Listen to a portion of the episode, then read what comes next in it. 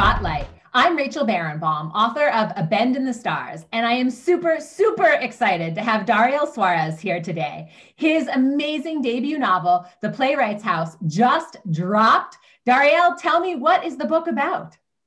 Uh, hi, uh, Rachel. Thank you for having me. Um, so the book is setting it's set in Cuba, contemporary Cuba, and it's about two estranged brothers whose uh, father becomes a political prisoner. He's a very famous theater director, and that throws the entire family into into a big drama of trying to help their father. And and so the, it's just a family story, but it also deals with politics, with art, with the tensions of living in a place like Cuba. So yeah, I think that's sort of the gist of it. and it's very close to home for you because you immigrated from Cuba to America in 97. Um, can you talk about how that uh, is in the book, right? How you've layered that into your story there? Yeah, I think having grown up there sort of informed uh, some of the places that I wrote about, uh, you know, the type of types of details that I ended up including in the book. Um, and this this was a way to sort of get back home, to, to walk the streets of Havana again, to imagine some lives. Um, not everything that happens in the book obviously is close to my life or related to me, but uh, but it was a way to reconnect with with you know my city, my country, and sort of the cultural reality there and the political reality there. So yeah, it was quite a, a great thing to be able to travel back every time I sat down to write.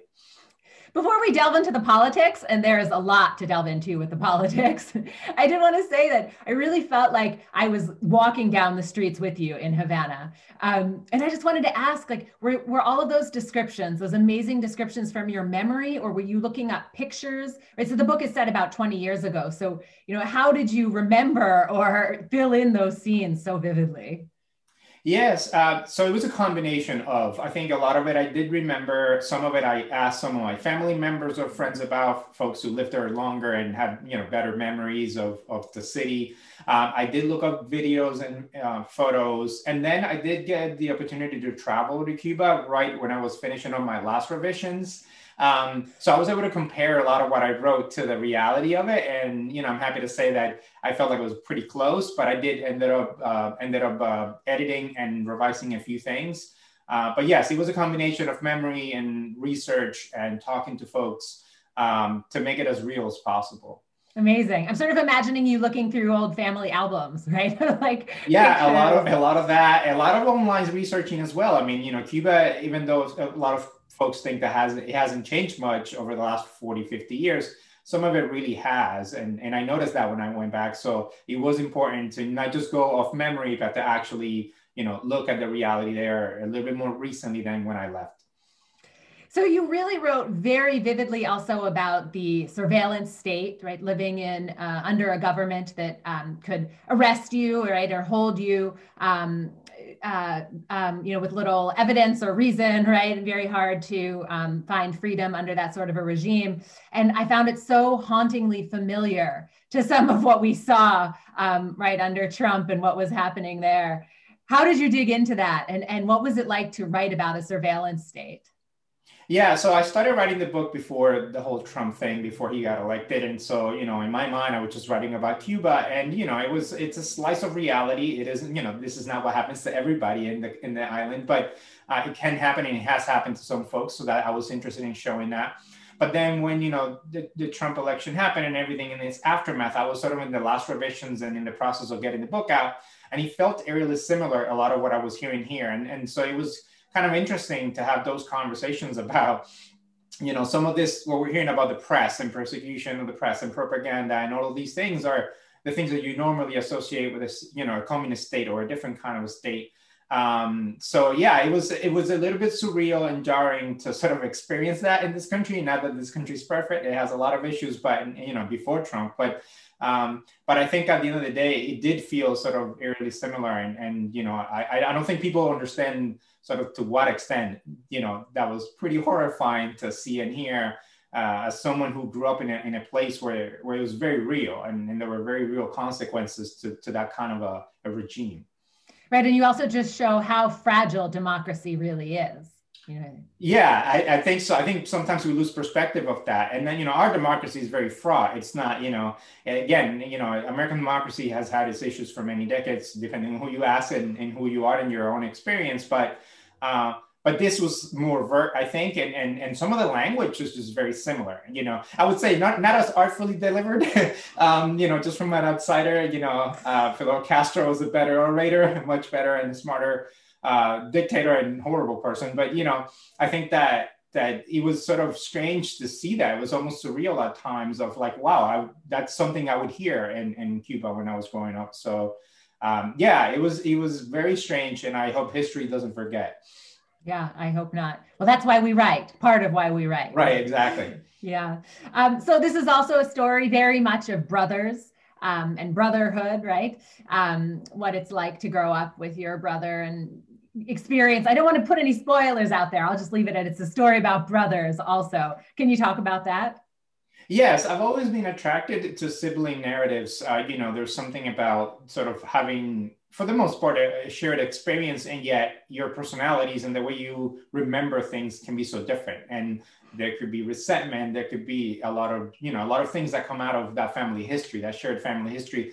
So I think in this case, it felt right to explore that um, and to sort of expand the scope of the book uh, through a family story that centered on the two brothers, but from there, sort of it sort of went outward as well um, and how different they are and what different worlds they live in and their different relationships to their parents. And so to me, it just felt like it was a way to, to expand the book and to open up to opportunities. And at time it got a bit unwieldy and I had to do some revision um, in terms of choosing what, you know, what, what scenes to keep and, you know, and, and having that relationship between the brothers. But he helped me anchor the narrative, I think, as a writer to have that energy behind it, you know, this tension between the two of them and, and trying to hopefully at, you know, at a certain point aim toward redemption if, if there is, you know, if there is such a thing for them. So, so yeah, it was just that uh, attraction that I felt to that kind of a narrative, and it felt like the right way to do it. And I just do everything through one character, but to have a, a larger cast and to have this brother as sort of the counterpoint. And sisters, you also brought sisters into that. I did, I did, I did. There were the sisters as well, and and you know, very, you know, in my mind, very strong characters, very uh, characters that brought a lot of energy and life to the to the story and really challenged and tested uh, you know Sergey and Victor and um, in many different ways. And it also felt again sort of a contrast or a counterpoint to their brother relationship and and they, their inability to come to terms with things. Uh, so again those kinds of things open up the scope of the book and highlight some of the flaws for for a lot of the characters Okay, so I have to nerd out with you for a minute because one of my favorite parts about your book um, is the fact that it is the playwright's house, right? So the father is this famous playwright. And um, this, of course, brings us to literary theory, right? And the question of a play within a play whose gaze are we capturing, right? And were you thinking about all of those theory classes as you were writing this? And, and whose gaze is it? Yeah, so I don't know that I was thinking so much about theory. I think I was thinking more about just art in general, and I think performance art in, in, Cuba, it is you know theater, it is a, a big deal, and I think you know uh, when I went back the last time, I went to see a play with my wife, and she was the one who got me into theater, so all credit goes to her. Um, and and I think that you know it, there's so many social and cultural sort of layers that come out in theater that play out in a place like Cuba, where you have to be careful what you say and what you present, but they do find ways artistically to, for instance, take a classic and then make it a political statement in a way that's subtle. And so that attracted me very much. And then what happens when the director sort of oversteps the boundaries and ends up in trouble? And so to me, that felt like a very uh, great world to explore from an artistic perspective. And in terms of gaze, I think for me, um, it should be anybody's gaze, honestly. You know, this island that many people maybe have a misconception of or only know a few things about, uh, which tend to be more either, you know, exoticized or romanticized. Um, I wanted to sort of hopefully break through some of that and sort of show sort of the day-to-day reality for a lot of these lives, a lot of these people. And so, yeah, that was sort of more the thinking for me. It was a little bit more grounded. It was a little bit more, you know, the reality of the art world and what that means in a place like Cuba. Uh, so that hopefully folks got a glimpse into that world. But yeah, I, you know, that hopefully there are other layers and other things that readers can take with them about that, you know, the, the world within a world or a gaze within a gaze in terms of who's telling the story, who's the audience, who's the narrator. Um, and it was fun to, to sort of dig into a lot of that. Yeah, I mean, you've really given us, the readers, so many different levels and layers to look at. It, it, it's amazing. I mean, I loved it. And that's when you know, right, you've hit something when you start having readers asking you questions that you're like, hmm, I didn't think about that. Really. Yeah, exactly. It's always right. fun when that happens. I, I love it. You know, yeah. I'll steal it. Then the next interview, I'll be like, yeah, yeah, I intended that. Yeah. oh, amazing. All right, we have to talk about Grub Street because you are the educational director. I am a grubby, a huge fan and alumni of the Novel Incubator. Um, so tell me about Grub Street. Yeah, so Grub Street is an independent creative writing center. Uh, it's been around for over 20 years now. I've been I've been a part of it for seven years. I think I started as an instructor and then joined the staff as a head of faculty and now as an education director. And um, it's an amazing place where a lot of different writers from different backgrounds and lived experiences come together.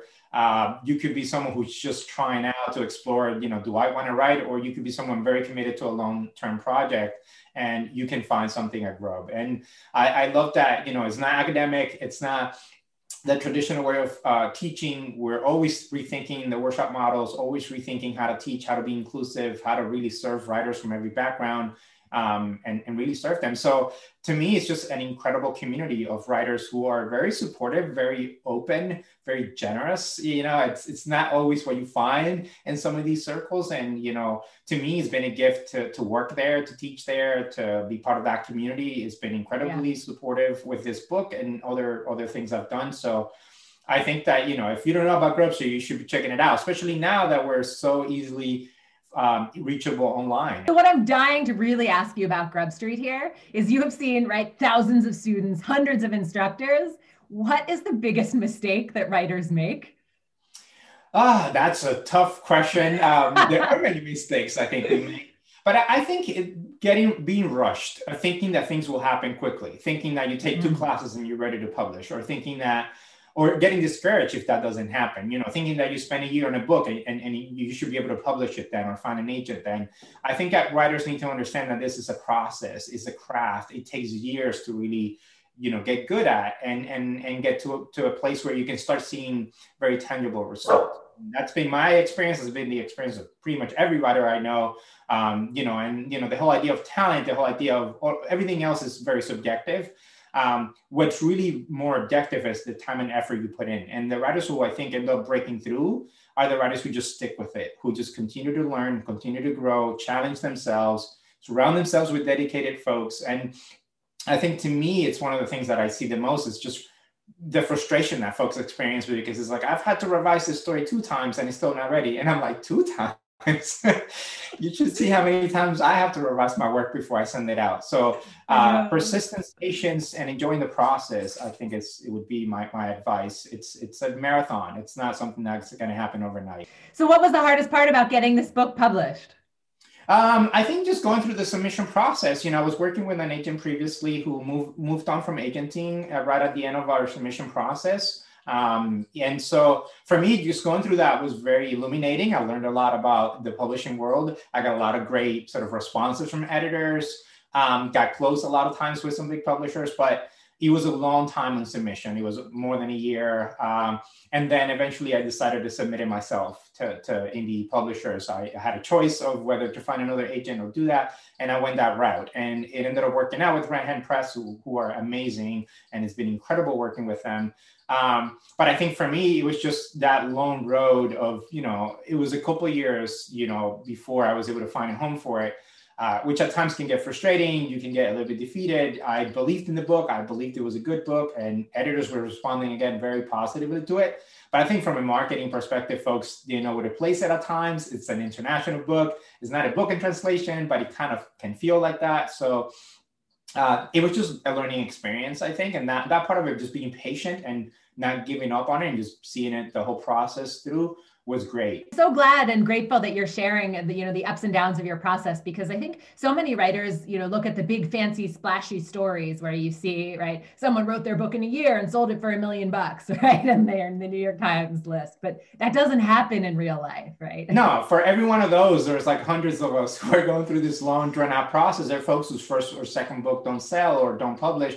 Right. And then the third book breaks through. And I think that as writers we have to understand again it's a marathon you you put your effort into a project you move on to the next one So right now I'm reading for this book. I'm excited to, you know, talk about it, promote it, but I'm also writing another book, you know, and so my mind and heart is now sort of also being stolen by a different project. And so it is, oh, you're always sort of moving, you know, I, I tell my students often, whatever you're working on now, hopefully it's not going to be the last thing you ever write, you know, so also don't feel like all your stakes are put onto this one thing.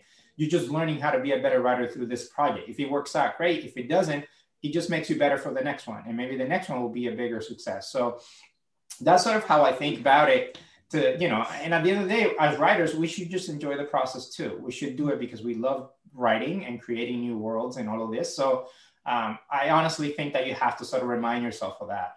Yeah, I think every writer that I've ever spoken to that is publishing a book has at least two or three in the desk that are never going to see the light of day yeah and and that is you know i learned that when i was younger i had a, a, professor who said you know if you read a book that's 200 300 pages long imagine there are thousands of pages that that author wrote whether for that book or other books that you never get to read you know? And and that's what taught them how to write those 200 300 words that you really like. Uh, and then that stuck with me. It's like oh that's a good way of thinking about it. I'm going to produce a lot and not publish all of it you know I love it. Dariel, I could ask you questions for another hour, but we are out of time. Thank you so much for joining me. I love the book, The Playwright's House, Making Sell Many, Many Copies. Thank you, Rachel. This was awesome.